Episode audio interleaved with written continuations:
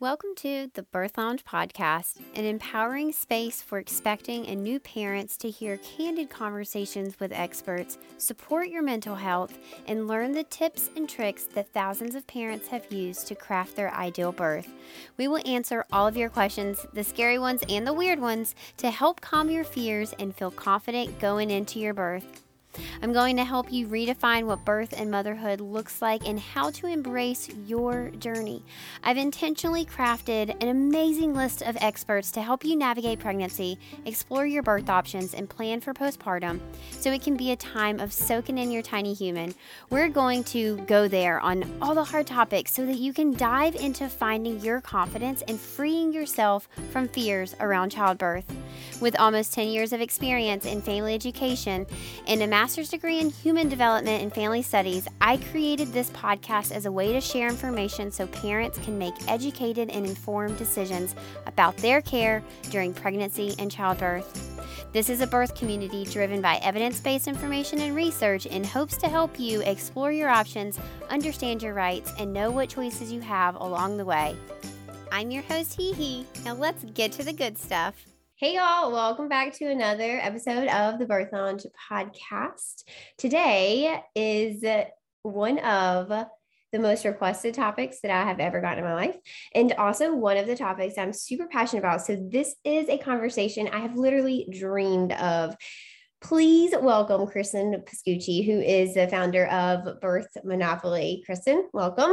Hi, how's it How's going? It it is going so well. I'm like on cloud nine talking to you actually because today we're diving into obstetrical violence. And I think that you and I both are able to talk about this very heavy and dark and really kind of fear provoking conversation in a way that is straightforward so we don't like bullshit people but also we don't scare you we just give you the facts and we say like this is something that is happening. And if you're going to have yeah. your baby in the hospital, then you need to know about these things so that you know how to prepare.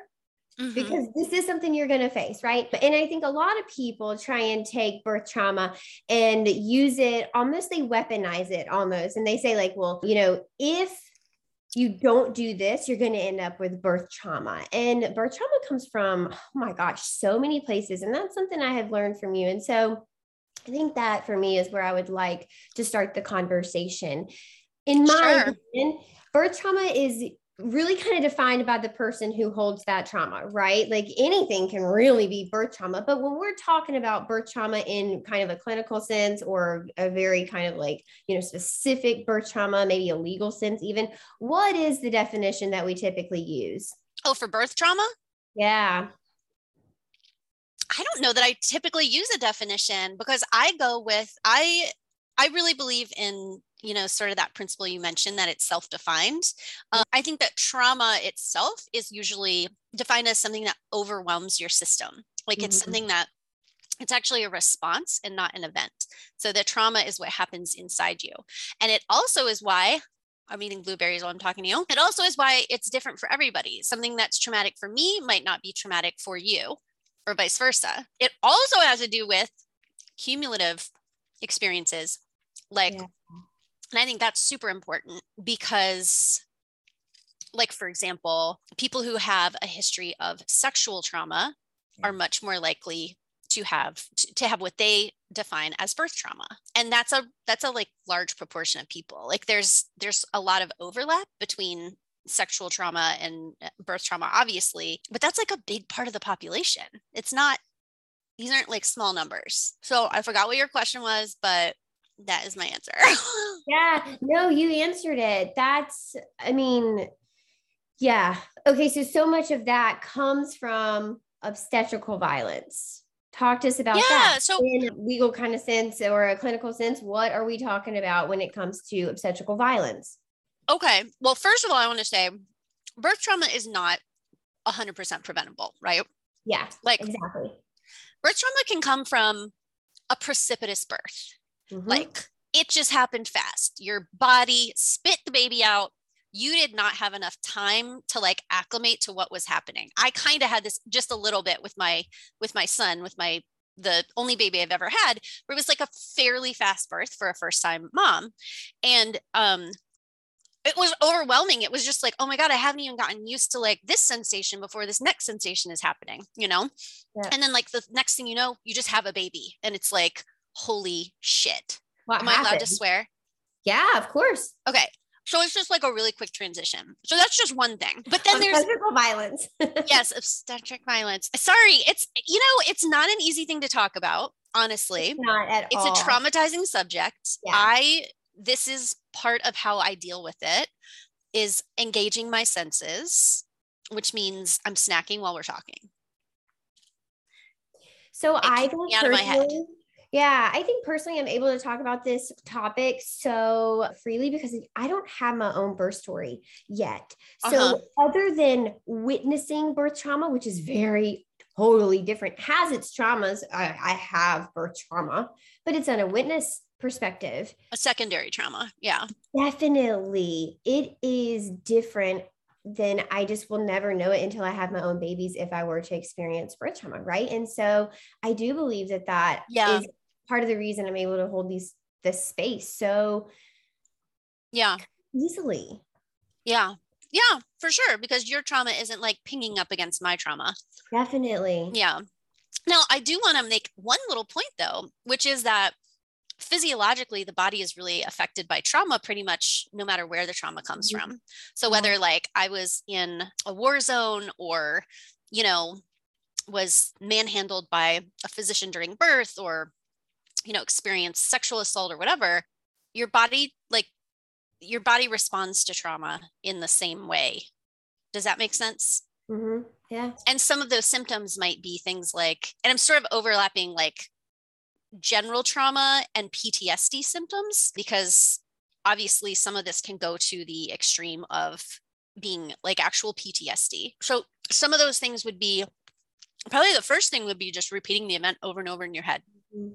Like not being able to stop thinking about it. That's one of the most common things that I hear. Having nightmares or dreams about it, where almost like you're trying to change the ending of what happened, or you're re experiencing the emotions, often like helplessness, hopelessness, grief, fear. I think invasive thoughts throughout the day is another one, not necessarily about the actual birth, but just almost like your brain is just kind of not able to keep out um, the negative stuff, or not the negative stuff, but like specific things that you're afraid of. For example, dropping my baby, or something really weird like dropping my baby and then accidentally running over him with my car.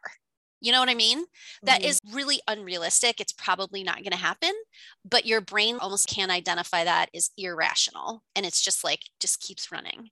Definitely avoiding certain triggers, pregnancy announcements or birth announcements. You might find that you have a different reaction now. Jealousy can be mm-hmm. one of those things. Like, mm-hmm. wow, it it almost hurts to see someone having a positive experience and why couldn't i have had that? What else? I'm trying to think there was one other that i was just thinking of that was just super common. Oh well when it comes to avoiding is like anything can be a trigger a person a place. So i don't know how many people i have said to me you know i now take a different route to the grocery store or to work or to whatever so i don't have to drive by the hospital or i don't have to be near the hospital where that trauma happened for me. So and definitely avoiding care from your care provider not ever going back to your care provider or putting off appointments or yeah just avoiding things that might be triggers. Sometimes your baby can be a trigger I was just about to say that's exactly what my mind went to is recognize, you know, even if your baby sometimes triggers you, right? Yeah, it's so tough. Yes. Oh my gosh, so tough. But it's also not your fault. And there's support out there. So you have resources, but you've got to be able to tell somebody. And you're really the only one that can recognize that, right? You're the one who kind of knows the thoughts in your head when you see your baby. So recognize that, yeah, that's interesting to hear people have different take different routes to different places in their in their life. That avoidance is really big and disruptive to your life. And I think that disruptive piece is is the big defining factor of kind of birth trauma versus like navigating kind of through your regular life. When you are transitioning to parenthood, you have some thoughts that are just like wild, but your life mm-hmm. has, has been really turned upside down. It's when you're not able, and you said this, like to decipher which ones are like realistic that you should pay attention to and which ones are kind of unrealistic and, and might be a problem it's when they start to disrupt your life right and they start to like kind of really impede things that you should probably be seeking some support out there a lot of people will report feeling like actual heaviness in their stomach or knots in their stomach, shortness of breath, they'll sweat, oh, yeah. crying uncontrollably. Sometimes they, they have the, the need to like literally get up and physically move out of the space that you were talking about or yeah, talk about birth totally. So, you know that that physical feeling of nausea even yeah physical response of either being asked about your birth story something triggering you about your birth story or you sharing your birth story expect it. Yeah. It's very normal. You're certainly not alone in that. I just want to highlight or emphasize what you just said, which is that it's normal. I think one of the big barriers to people healing is feeling guilty and mm-hmm. feeling alone. Yeah. And I, so I, I just want to like emphasize that these reactions are normal in the face of a traumatic situation it's it's a healthy response to have a trauma response in fact when there's a traumatic event or you know some some kind of threat. And so to not feel ashamed about it to know that like there are lots and lots of other people who have experienced that same thing or something similar and are experiencing it right now and there's nothing wrong with you having that having that reaction it's a human reaction. I was just about to say it's actually really expected. We'd be more concerned if you were feeling triggered and not having those things. To be like, what's what's going on here? Why aren't they having a bodily response to these things? So it's it's expected. That's why I wanted to talk about it actually, is so that you can go into this kind of prepared. And when you have these feelings emotionally or physically that you you don't feel like something's wrong in the sense of like you're in danger. You know that something is wrong like you've been triggered and you need some support but you don't feel like your life is in danger so that you can stay in control and, and take the necessary steps.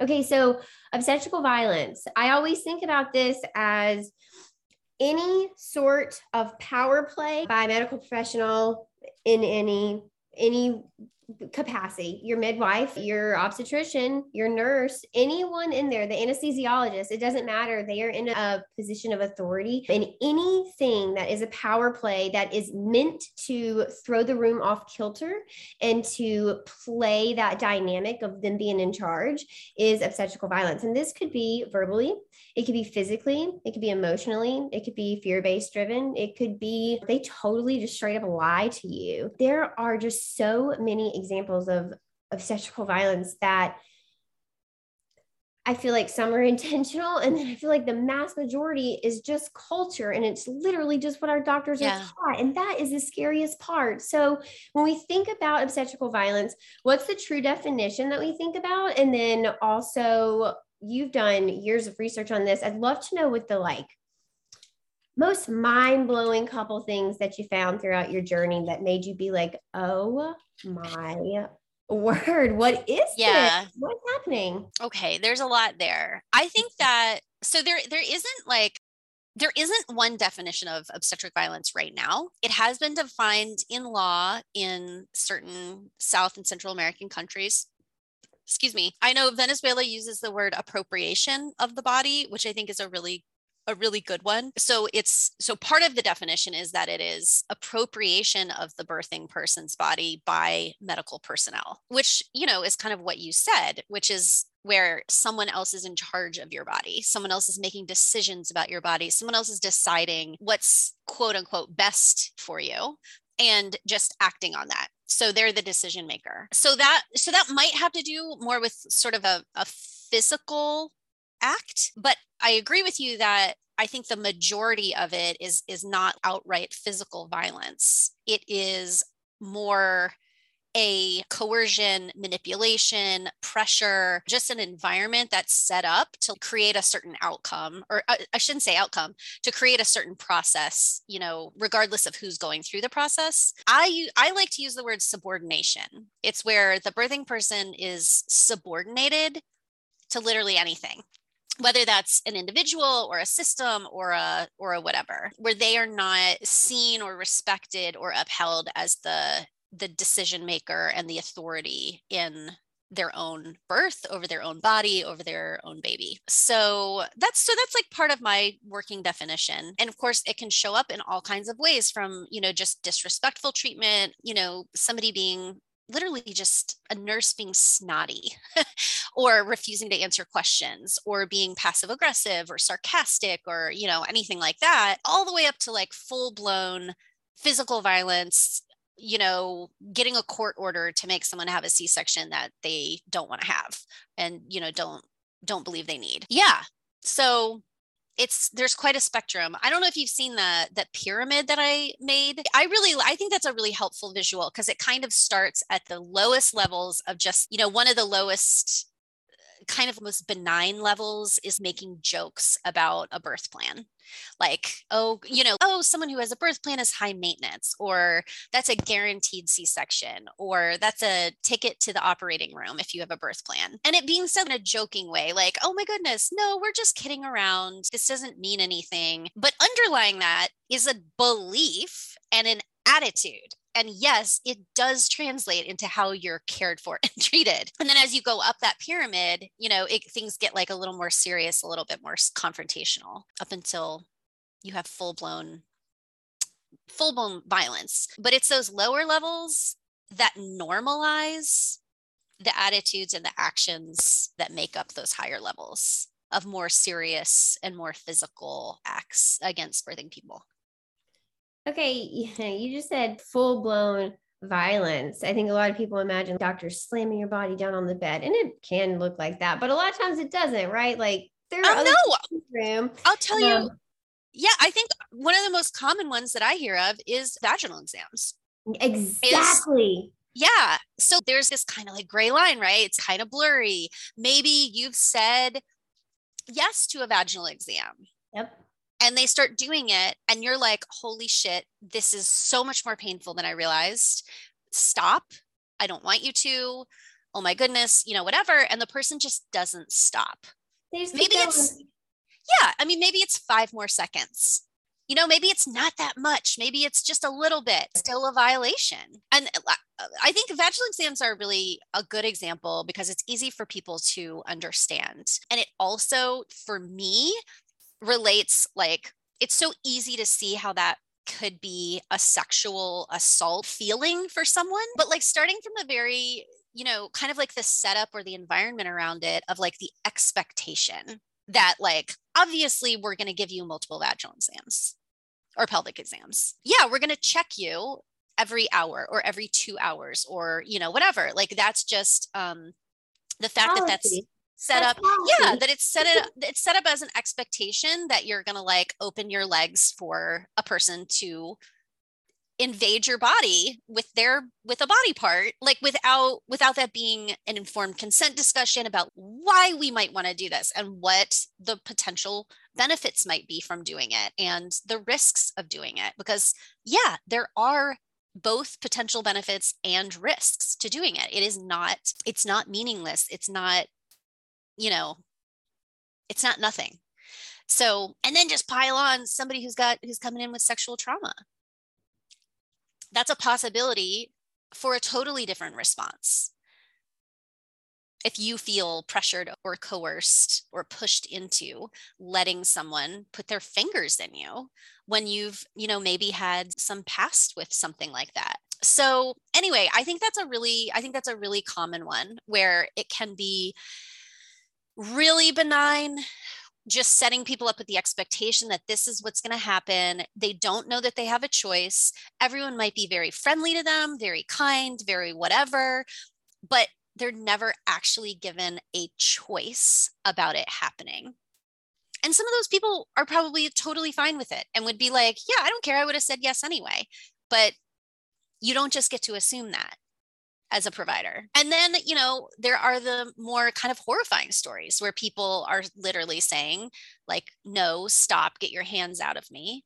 And the provider either continues or, you know, starts even without asking at all. I've heard of that with sleeping patients, um, with people who are just like really deep in labor. You know, maybe they're, you know, leaning over the side of the bed or something and they don't even realize what's happening behind them. Yeah it's it's non-consensual invasion of your vagina. It's a it's a thing. And those those stories are really disturbing to me mm-hmm. because they sound so much like sexual assault. I can relate to that so much. I didn't have a forced vaginal exam but i i can totally imagine what that's like having my own sexual assault history, you know? Mm-hmm. And this just seems like one of the really common common things that I hear about and that people really normalize and blow off and act like, well, it's just part of having a baby. It's just, you know, it's part of medical care. But I think the implications are a lot deeper than that.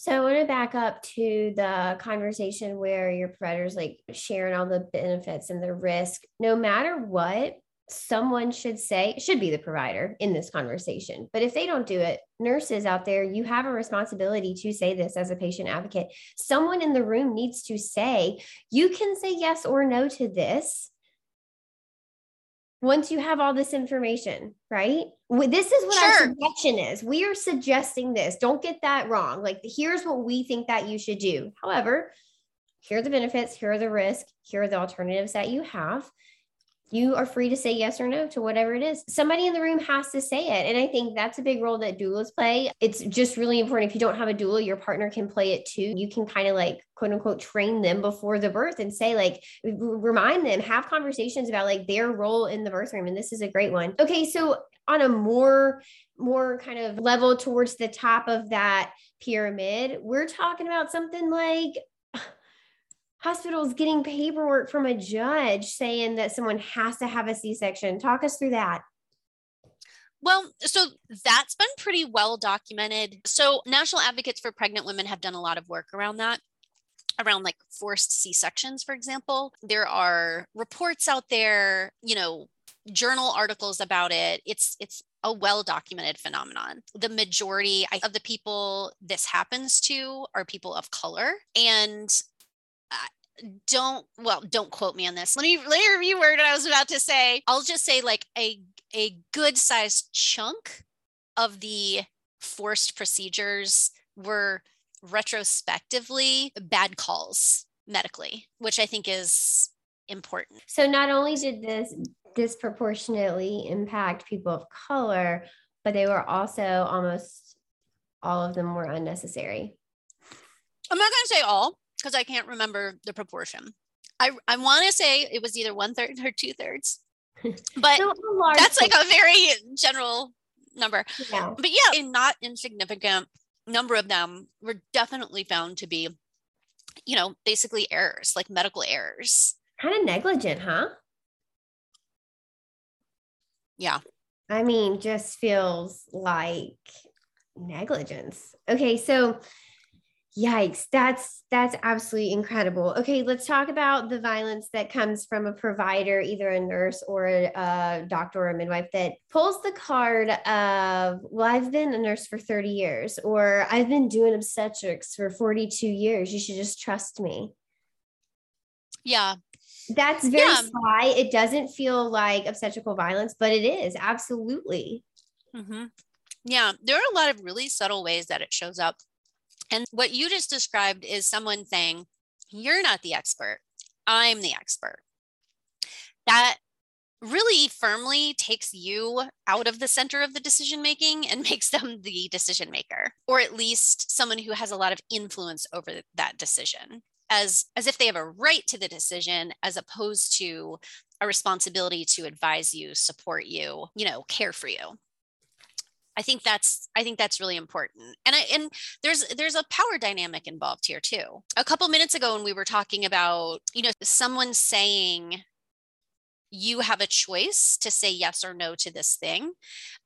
I can see how someone who doesn't who isn't really familiar with the internal workings of a hospital or an L&D room might be like, huh, that's weird. Like, why would you need that? And that just seems so obvious. Like, of course, you know, you can say no, right? Um, that perspective doesn't take into account the power dynamics that are happening there. There's already this assumption that the physician or you know other personnel in the room are are experts mm-hmm. in what's going on and the patient is sort of the receiver of the expertise and is meant to follow the advice and decisions of the experts in the room. Like this is already set up. We know this. I mean, it's been researched. People do what their doctors tell them to do. That's just how it goes. Mm. So, for someone in a position of authority to make a recommendation, that's different from your sister saying maybe you should consider a c-section right now or you know whatever the thing is so that's sort of like a like an invisible component of it that i think we need to really talk about more is that is that inherent power differential that makes it harder for patients and their loved ones to communicate with the rest of the people in the room. Does that make sense? Do you think that makes sense to people? I think so. I mean, I'm just seeing so much of it play out in my head because it it's almost I was just talking to actually Mandy Irby, the birth nurse, you guys. Yeah. Um, I was just talking to her. We were recording our episode of Pulse Check podcast, and I was telling her I just got back from a really wonderful birth, but the OB was amazing. She was great.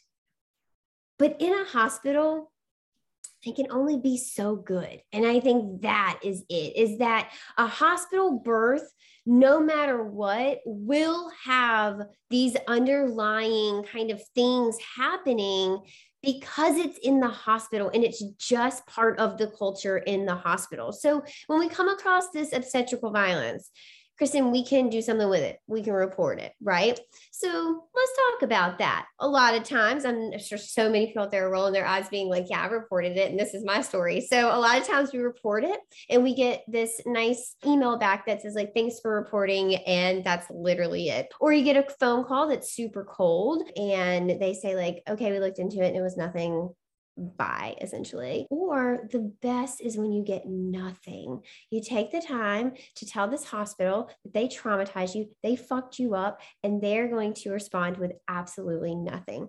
Talk to us about what it looks like when we report something. Is there repercussions for these doctors? I know the answer, but I just am gonna leave it to you to share the share it with people. Bust the bubble. What what's it look like on the inside okay. when you report things? Okay. Well, okay. So I'm gonna back this up to one of the things that I used to hear so often, which was if things were really this bad, people would report it. Right. I don't hear that quite as much anymore, but it used to be like every day where people were arguing with me about you know obstetric violence existing or not existing mm-hmm. and they would always say oh give me a break. If it were really that bad people would be reporting it and there would be all these lawsuits and you know et cetera et cetera. So that is like completely a myth. That's just not that is just not an accurate analysis of what's going on. So uh, just to like give you a super general, very, very general kind of an overview, when something like this happens you have you have a few options for reporting. One is to go directly to the hospital and say this is what happened in your facility. I'm not happy about it. Oh, whatever. I want something done. Another would be to go to the state board that carries the license of the type of provider who you had had a problem with whether you know a nurse a midwife or a doctor. And then another way is to go through our legal system which would be to bring a lawsuit from years of doing this i can tell you that none of those is very effective. I have done a ton of research on medical boards, so that's mostly physicians. And uh, I feel like this is like a whole rabbit hole the lack of accountability with medical boards is absolutely shocking. And I think that people would be so surprised to find out what doctors get away with. Well, what is doctors judging doctors, right? Like the medical board is made up of other physicians. And so we are asking physicians to judge their peers. And it just doesn't work like that. You cannot have something like that. These people view themselves as equals. And doesn't work like that. There's got to be a board that's made up of a variety of people that know different perspectives and that aren't majority physicians. It, they're a huge issue with that. Yeah, and a lot of it is a lot of these state boards are political appointees. There's not a lot of care paid, like or attention paid to the thoughtful makeup of a board where you'd be like, okay, it makes sense to have you yes. know this type of a person and this representative and this whatever it's like okay we're going to have you know six physicians and two hospital administrators and you know whatever somebody else to like break a tie and they just they just kind of like essentially police themselves. When you look at the numbers, because every board, I, I, well, I shouldn't say every board, but the vast majority of state boards produce annual reports. And when you look at the numbers of the complaints that are filed versus the disciplinary actions that are ultimately taken by the board it's usually in it's like in the single digits of percentage points it's really uh, you know, and that alone doesn't necessarily mean anything, but it does when you start breaking it down and you start looking into, you know, what kinds of things are people reporting? What is the investigatory process like? Who's doing the investigating? Who gets to be heard who who can be heard as witnesses like what evidence can you bring and when you start breaking down all these pieces it's just like oh my god there are just so many gaping cracks of where things can can really easily fall through. So, you know, you get a place like California where you have 10 or 11,000 complaints filed in one year and about 1% of those gets disciplinary action taken. Yeah. So that I think is the most accessible for people. Like that to me that is the that avenue is the one that makes the most sense. Like that that there should be a state board. It is a state board. It is not a professional board, but it should be representing the people, right? It should be about protecting the public. And Which that means- unfortunately is really dysfunctional in the majority of places. That means on those boards, the public has to be present. It makes no sense to have a board that's representing the public and there are no actual patients on that board. Yeah. Or there might be, but they don't have voting rights. Or, you know, I mean, every state is different, but there's no place where there's a majority of patients or patient representatives or patient advocates making decisions about the people who are serving the public in a medical capacity that doesn't happen. But there's work being done on that. So then the so then the other avenue i mentioned was complaining directly to the hospital. And the best way i can describe that is you know it's a it's a complaint it's a customer service like complaint issue like anywhere else. If you went to the mall and you slipped and fell and you went to them and said, Hey, you had water on the floor and I slipped and fell, and you completely left it up to them to decide how they were going to respond to you. Do you think they're going to say, My goodness, I can't believe we did that? We are 100% at fault here's $500 for your broken leg. And every time you come back here after this, please let us know you're coming and we'll give you VIP treatment. Or are they going to be like, mm, you probably should have watched your step? Bye. because why would they admit fault and help you out if they don't have to? If you don't have any way to enforce that on them? Now, in like the slip and fall example, you might have another way to enforce that on them, which would be by filing a lawsuit, right? But it's really hard to file a lawsuit in with medical malpractice and specifically with birth injury and trauma cases really hard. The very first barrier is just finding a lawyer who understands the issues because birth is different from most medical malpractice.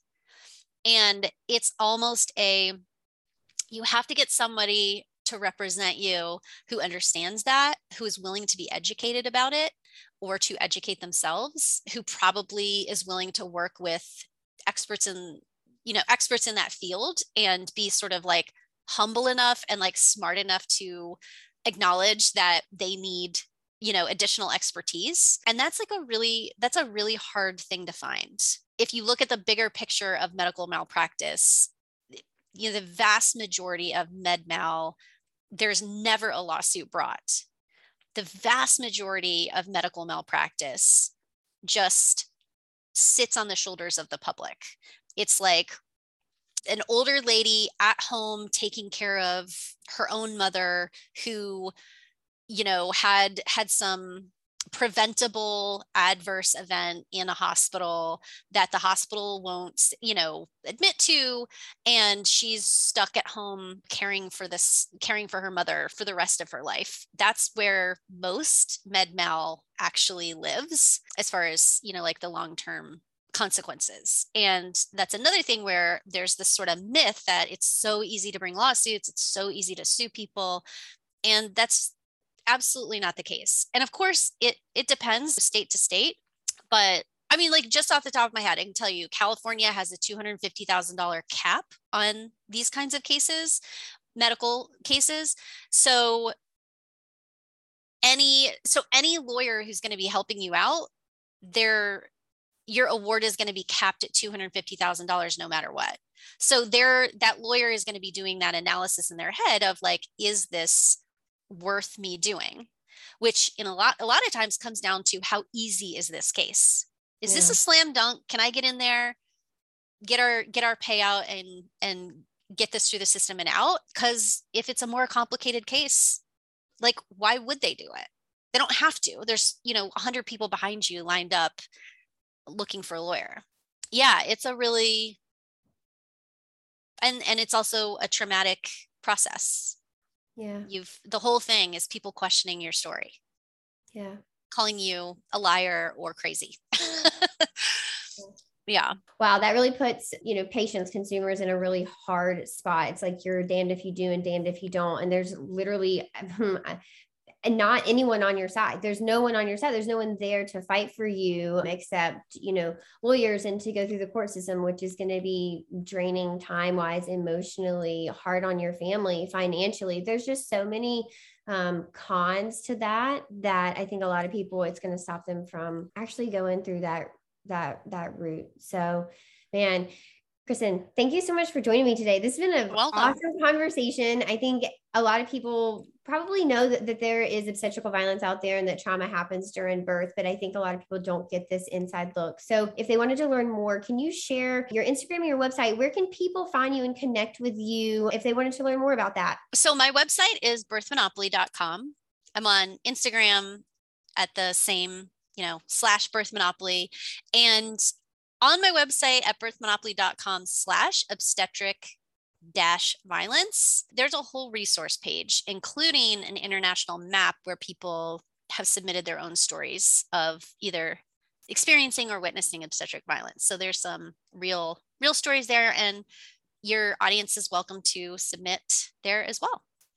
That's amazing. That's my favorite resource of Cristen's, you guys, is that obstetrical violence map. I share it probably one time a day at least, actually. Wow. all the time. I always I share it with so many people, whether it be people sharing their story with me and me saying you need to report this here, or it be people looking to how to share their story, whether it be anonymous or they're okay being named.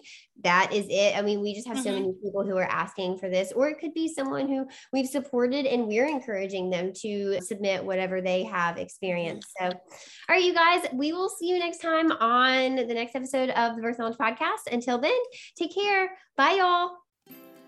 Thank you so much for tuning in today. I truly do value this community and I love hanging out with you. If you found today's episode helpful, share it with a friend. Share it with someone who might also find this information helpful. I'd love to hear what you have to say and read your sweet words on iTunes. You can leave us a review, and this helps get this information into the hands of parents who might also benefit from hearing it. If you're interested in joining the Birth Lounge, you can go to thebirthlounge.com. Our blog is linked there. You can find all sorts of free information as well as how to get your access to the Birth Lounge. You can always hang out with me on Instagram as well at Tranquility by Hee Until then, stay educated, stay supported, stay confident.